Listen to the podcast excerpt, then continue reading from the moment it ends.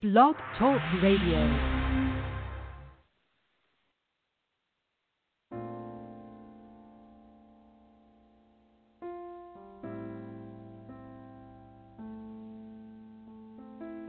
Welcome to Raising Independent Thinkers. This show is a space for families who are homeschooling or thinking about homeschooling. We'll explore alternative teaching methods, federal and state homeschooling laws, and most importantly, this show is a platform where families can inspire one another on how to raise independent thinkers. I'm your host, Bathsheba Omane, Montessori educator, homeschooling consultant, owner of Homeschool Guide LLC, and mother of two. Let's get started.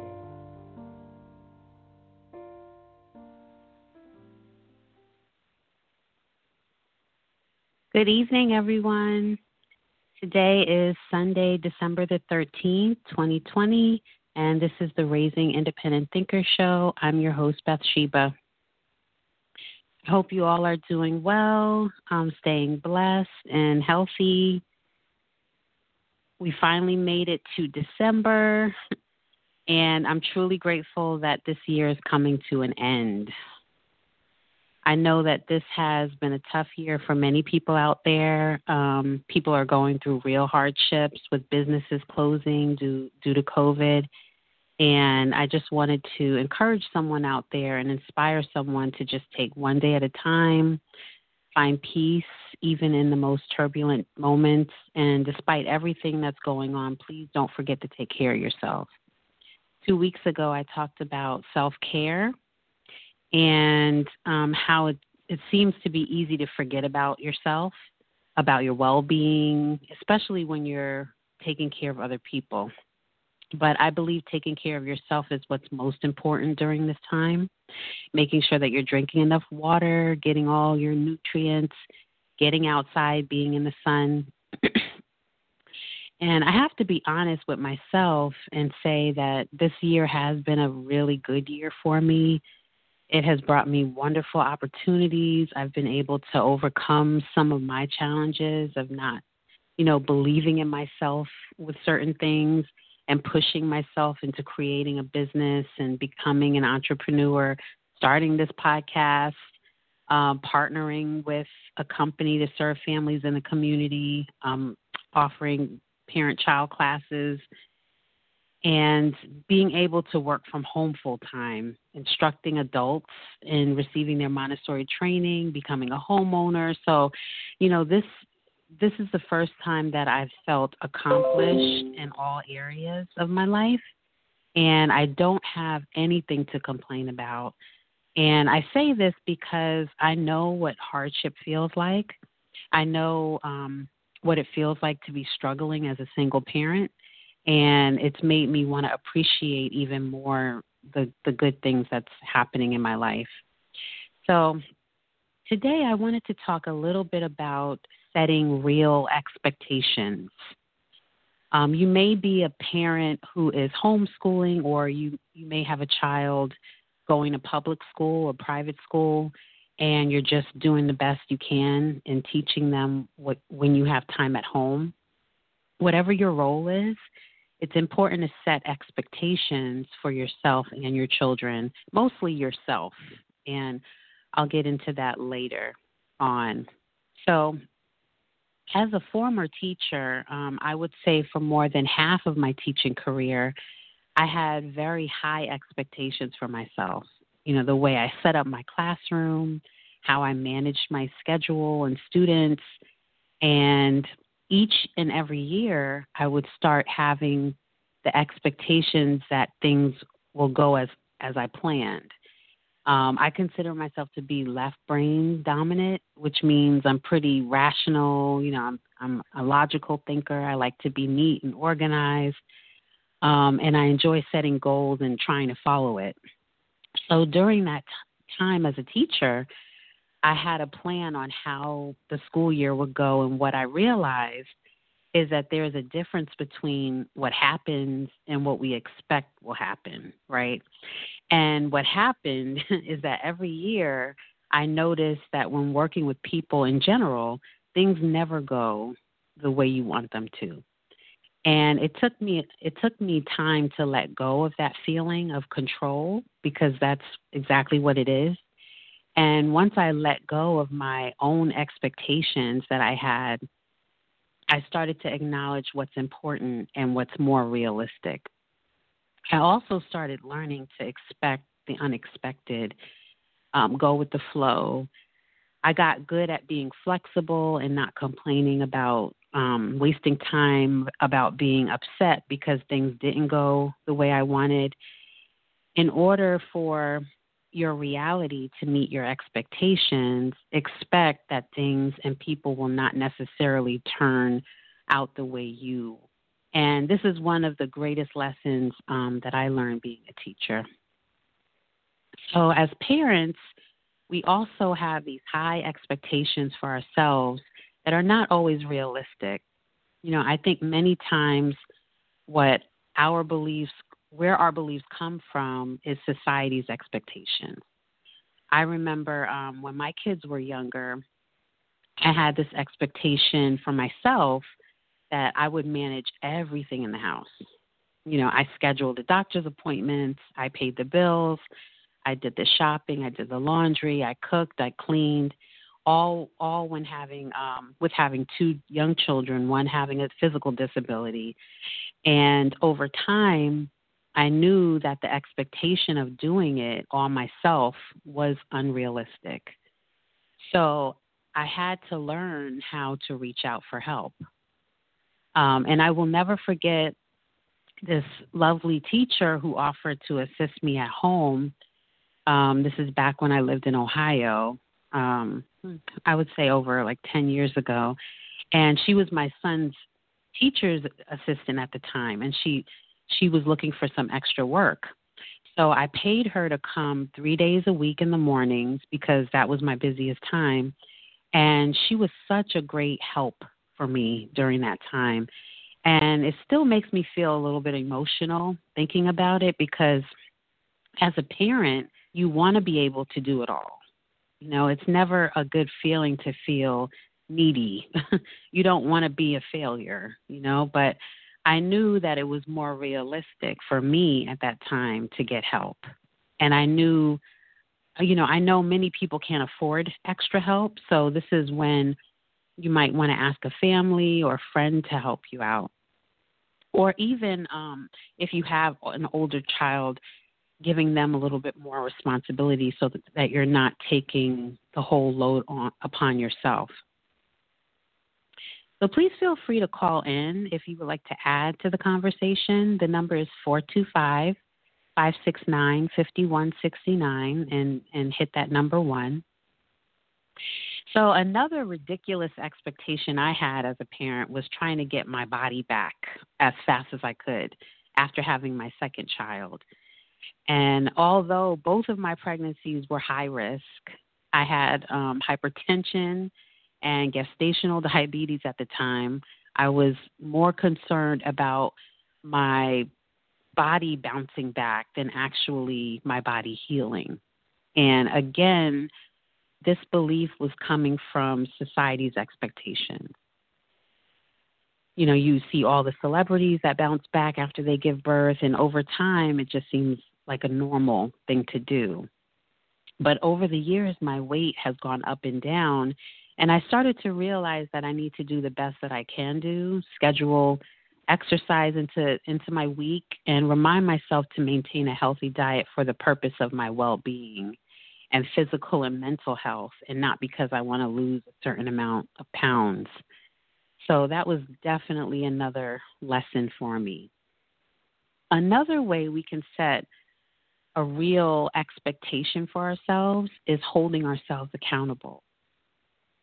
And that could be a hard one, you know, creating routines that you know you can commit to and being honest with yourself and figuring out what you know you can do. Um, staying away from viewing yourself as a victim, which can be easy to do, especially if you're already feeling defeated. And um, don't let other people affect what you're trying to accomplish. And that's something else that can be difficult. Um, it's easy to allow other people to become a distraction. or even seeing what other people have that you don't have can become a distraction. And lastly, have a sense of ownership for yourself and the consequences for your actions, and also be proud and reward yourself when accomplishing something um, good. So, when it comes to expectations for our children, one of the things that parents seem to worry about the most is whether or not their children are hitting appropriate targets for their age. And I would speak to many families during my teaching career. And what I found each year was at least half of my parents had unrealistic expectations for their children. Now, sure, you know, we want our children to learn how to use the toilet by the age of three or to start reading by the age of five. And sure, it would be great if our um, older child, our 10 year old, enjoyed sitting down and doing homework for an hour. But the reason why these examples sometimes cause a conflict or are unrealistic is because many parents tend to have um, high expectations that are unrealistic for their specific child. It's great to be able to say, you know, my child is academically above everyone in the class, and there's you know, there's even more pressure that families feel to make sure their child is on top, especially in the private sector.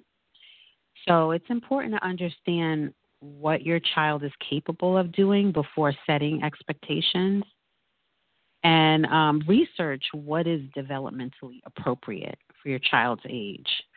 You know, when we expect our children to do things that they're not able to do, it can cause many issues like anger, stress, anxiety, low self esteem, etc. So please be mindful of that. I've seen time and time again parents yelling at their young children to to use their words, you know, use your words, use your words. When the child may not even have the right words to use at that moment or you know, now that more children are at home due to COVID, some children are spending more time working on the computer and feel even more pressure to learn how to manage their own time. And this might be difficult for a child that isn't used to being as responsible. Sometimes what looks like a lack of will um, may actually just be a lack of skill. So I think we also must be mindful about that. Now, sometimes it's easy to be fooled. I've been around children that will tell me, you know, they can't do something, and later that day, I realize that they can do it. So, how do you know if it's a lack of will or or skill? And I say observation is always the key. If a child usually complies but isn't doing what he's he's been able to do in the past, then odds are it's a lack of will. But remember, there's always a reason a child is shutting down or doesn't comply. Um, and it's up to the adult to figure that out through observation and, and support them through it. So I think um, I'm going to play a clip. Um, this clip is called um, Letting Go of Expectations by Heather Marshall. And she talks about her experience in searching for her biological parents and being able to let go of expectations that she had and rest in the reality of the moment. So um, I thought it was a good clip, and I hope you enjoy it.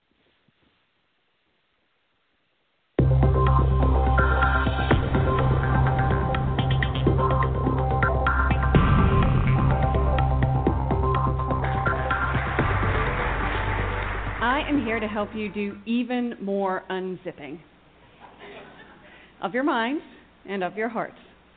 Roxy Clay came out here and challenged your expectations.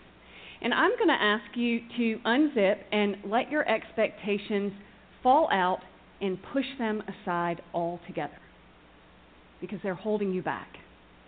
Expectations are those lists of things we build up that tell us how things should be. They keep us feeling safe. And they also often prevent us from being fully present in our lives and from living to our highest potential. So, I'm going to tell you about my journey away from expectation, which also turned out to be a journey toward self empowerment and hope, and then how it might apply to your relationships as well. I first learned about the power of letting go of expectation on my journey back to my natural family, my birth family. I'm adopted, and my adoption is a fairly standard post World War II story in Great Britain. My natural parents lived next door to each other in a small town near the east coast of Scotland, and when they finished high school, they went to the west of Scotland, to Glasgow, a whopping 38 miles away. My father went to Glasgow University, my mother went to nursing school. And when she became pregnant, they decided they were going to get married. But they were going to wait and tell their families when they went home on Christmas break. So they expected to end that year by becoming a family. That was December 1966. What they got instead was a tearful breakup outside my father's garage. For my mother, that was followed by a stay at a mothering home, a daughter who left the hospital before she did, a bill for my foster care, and ultimately my adoption. My father paid penance by working as a bricklayer for a year before he returned to university in Edinburgh. They never saw each other again. Whatever expectations they had were shattered. On top of that, they were told that they should be grateful, privileged that they had a chance to redeem themselves and move on. This is all pretty standard stuff for that time and place. And I'm telling you this because I want to note that although my parents learned not to expect in the wake of our separation, this is not the productive kind of letting go. The kind of letting go that they learned is rooted in shame and in punishment. There isn't any hope in it. It's about shutting down. And what I would like us to do today is learn how to let go and open up. So, fast forward 18 years from that tearful breakup in the garage. My adoptive father, my dad, had made it clear that he would totally understand if I wanted to go and find my natural family. And this is a lot easier in Scotland than it is here. They don't alter birth certificates. The adoptee has the rights to all the records. So I took myself off to the House of Records in Edinburgh. I got hold of my birth certificate. It had my birth name, my mother's name, her then address. It took me another 18 years to decide to search. The lead up to that would take another TED Talk or two. Mostly, something had shifted inside me. On a trip back in 2003, I walked past the house listed on the birth certificate, and I just couldn't let it go after that. I was led entirely by my gut. I kind of had to be. Adoptees are less than 5% of the population. Only a few of us search, and only a fraction of the people who search actually wind up being in reunion. There aren't enough of us for there to be a guidebook. And for me, this turned out to be a good thing. It did help that I had had my own child, my first child, um, in somewhat similar circumstances to my own birth. It also helped that I knew two other friends who were adoptees who were in reunion. They had gone into the reunion with a litany of expectations. One friend um, was in a relationship with her natural father that could best be termed as clandestine. The other friend's father drank himself into ICU the first time they met. Their relationships with all their natural families were fraught, to say the least. So I went in with an awareness of the risks. I looked clearly at the risks and I decided to go ahead. I went in also trying to pare back to what I really hoped without the expectation. And what I hoped was to find my natural mother.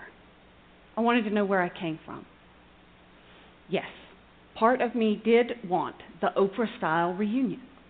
You know, the one where you go and the whole gigantic, attractive, successful, natural family welcomes the adoptee on whom they've been waiting their whole life.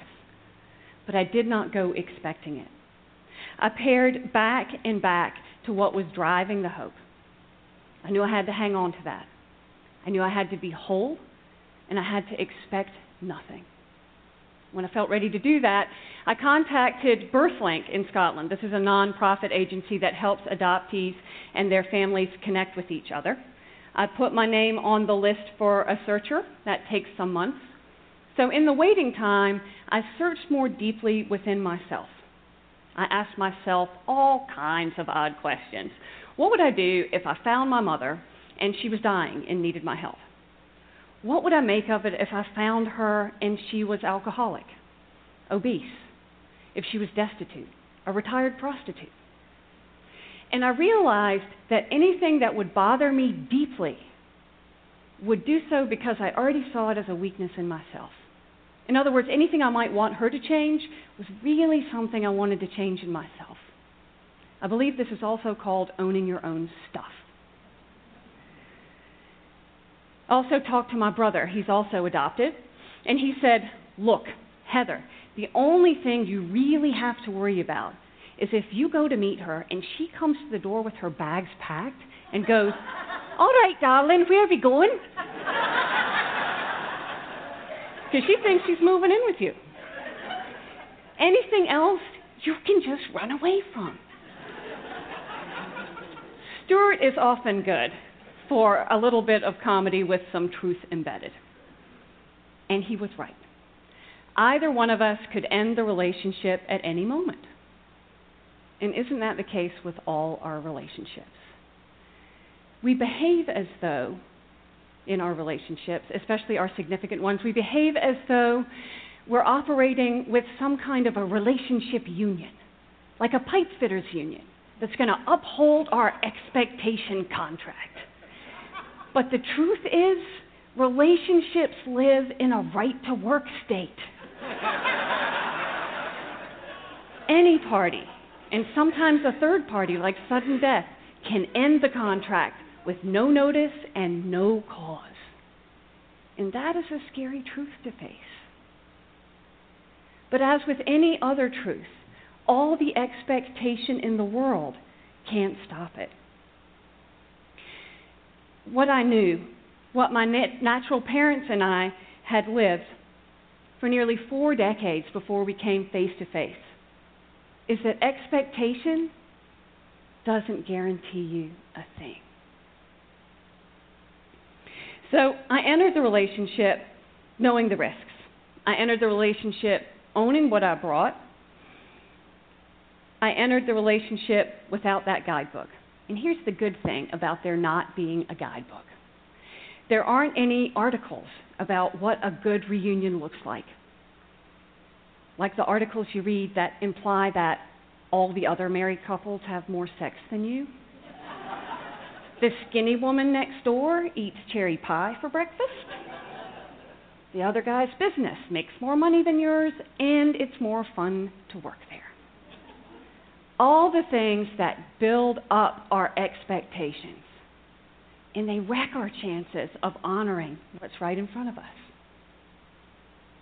So when I entered the relationship in this way, what I found that I was able to really rest in and notice small moments and to take joy there. I noticed, for instance, the grain of my mother's freckled hand wrapped around her mug of tea the first time we met.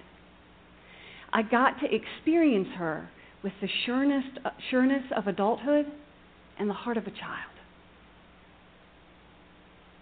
I didn't have my expectation checklist running through my head. That's what expectations do. They tend to run through our head, act like a third party in our relationship, constantly vying for our attention. And that feels okay when things match up. But even then, we've stepped away from the moment and the relationship to check in with them. And when things don't measure up, then we really go aside. We start talking to expectation, asking it for affirmation. He should have brought me flowers, shouldn't he? She should run those meetings on time.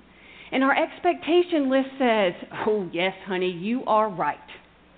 Get back in there and make them do it your way.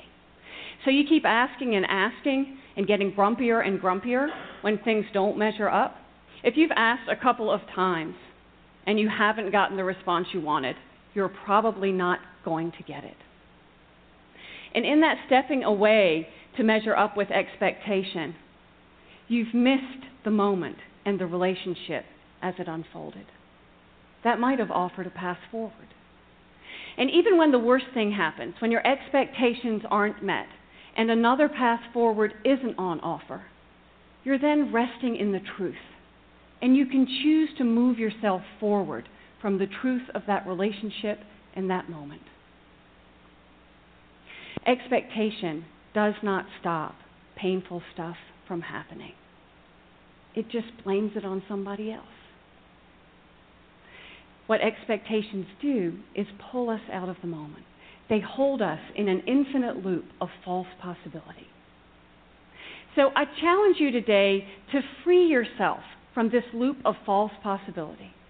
Before you leave this building this afternoon, think of one relationship that has one unfulfilled expectation in it. Let the expectation go. Search yourself own your stuff. Commit to entering your next interaction in that relationship without the expectation, hanging on to some hope, and then just allowing yourself to fully rest in the reality of the moment. Whatever needs or wants you might have, it's possible that those can be met in some other way, but not by this person at this moment. Settle your heart to that and then move yourself forward. I think you'll find that if you can be brave enough to rest in reality, human and flawed and possibly beautiful reality, it will take you places better than you've ever dared to expect.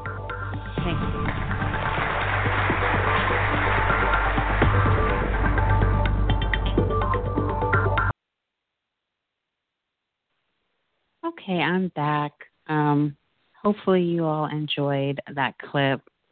Um, you know, she talked about letting go of expectation, and I thought her story was interesting getting to meet her biological parents without having expectations, which must must have been difficult, especially when you're waiting for something for so long, waiting to meet um, your your parents and she seemed to learn to make the best of each moment. Um, yeah, so I really enjoyed that clip. So, what my experience has taught me is that yes, it's natural to want things to work out according to the plan, but when they don't, know that it will be okay. And I learned how to create plans, goals, intentions, and allow for quite quite a bit of flexibility and I also um, learned how to let go of perfectionism and just try doing my best to stay in the present moment. Um, so if there is no callers on this evening, I'm going to go ahead and end the show. Um, it's such a good topic, and I'll probably come back to it um, in the future.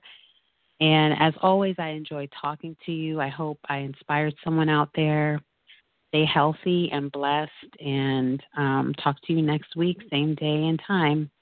Peace.